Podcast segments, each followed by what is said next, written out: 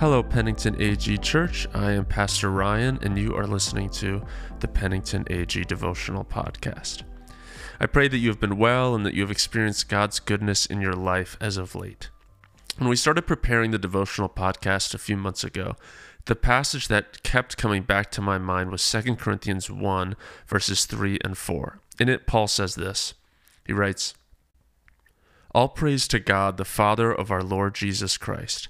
God is our merciful Father and the source of all comfort. He comforts us in all our troubles so that we can comfort others. When they are troubled, we will be able to give them the same comfort God has given us. I know I speak for a lot of you when I say that the last year has been tough. I'm still working and I haven't lost anyone close to me, and it was a hard year for me still, so I can only imagine how much harder for those who have. In different seasons, there are different aspects of God that speak to me. Sometimes it's His love. And I think about what Paul says in Romans 8 that nothing will separate us from the love of God. Sometimes it's his power, and I think about what the prophet Isaiah says in Isaiah 40 that God does not faint or grow weary, and the nations are as a drop in the bucket to him. And sometimes it's his constancy, and I think about what it says in Hebrews that Jesus Christ is the same yesterday, today, and forever. It's like I'm twisting a kaleidoscope to highlight a different facet of an infinite God for whatever season it is that I am in. But during this most recent phase of the pandemic, the kaleidoscope has been fixed on one of the most relieving attributes of God his comfort. Paul says in 2 Corinthians 1, like I read before, that God is the source of all comfort. The source of all comfort. That means that all comfort that we ever feel and that anyone ever feels ultimately comes from God.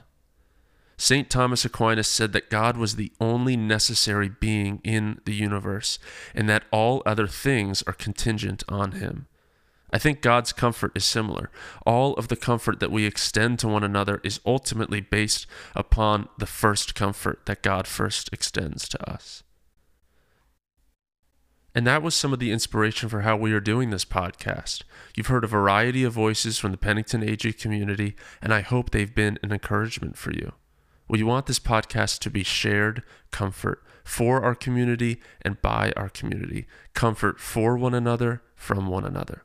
We can't comfort ourselves, it just doesn't work that way.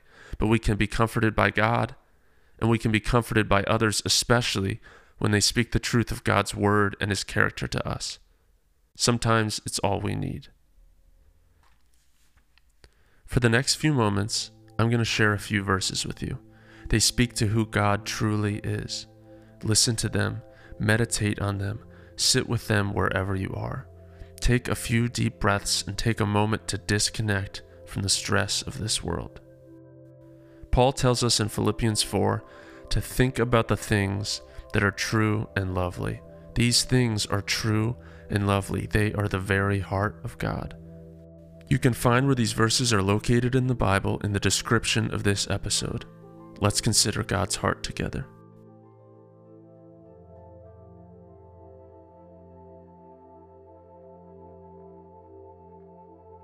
Come to me, all who labor and are heavy laden, and I will give you rest.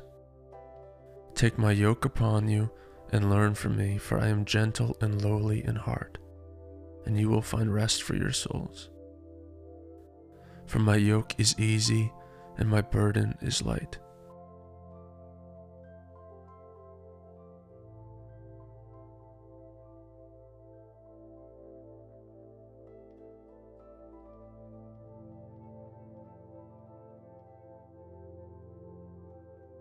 The Lord is close to the brokenhearted and saves those who are crushed in spirit.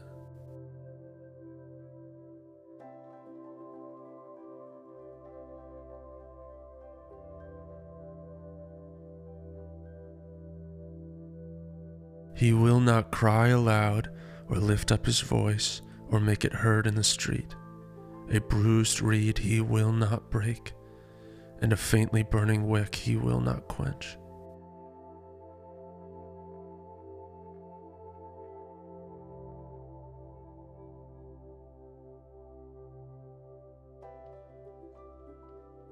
He tends his flock like a shepherd.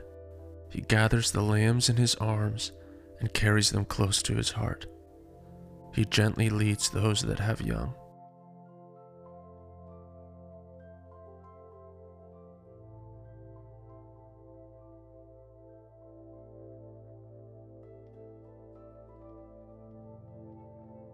He sets on high those who are lowly, and those who mourn are lifted to safety.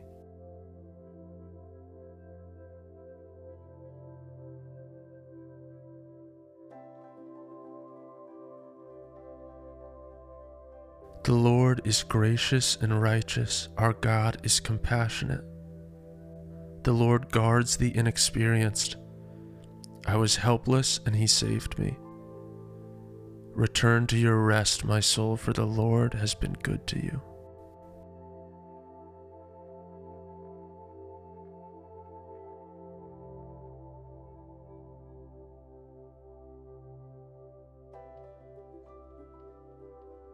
He will wipe away every tear from their eyes.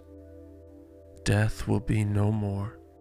Grief, crying, and pain will be no more, because the previous things have passed away.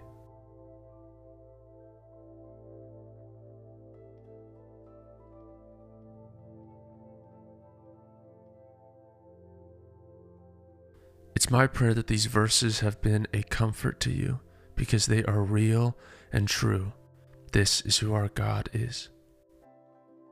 I pray that your day is marked by the peace of Jesus because you understand that He loves you, that He is compassionate, that He is gracious, and that He is gentle with the hurting and with the broken. May God bless you and may the peace of Jesus rest on you this week.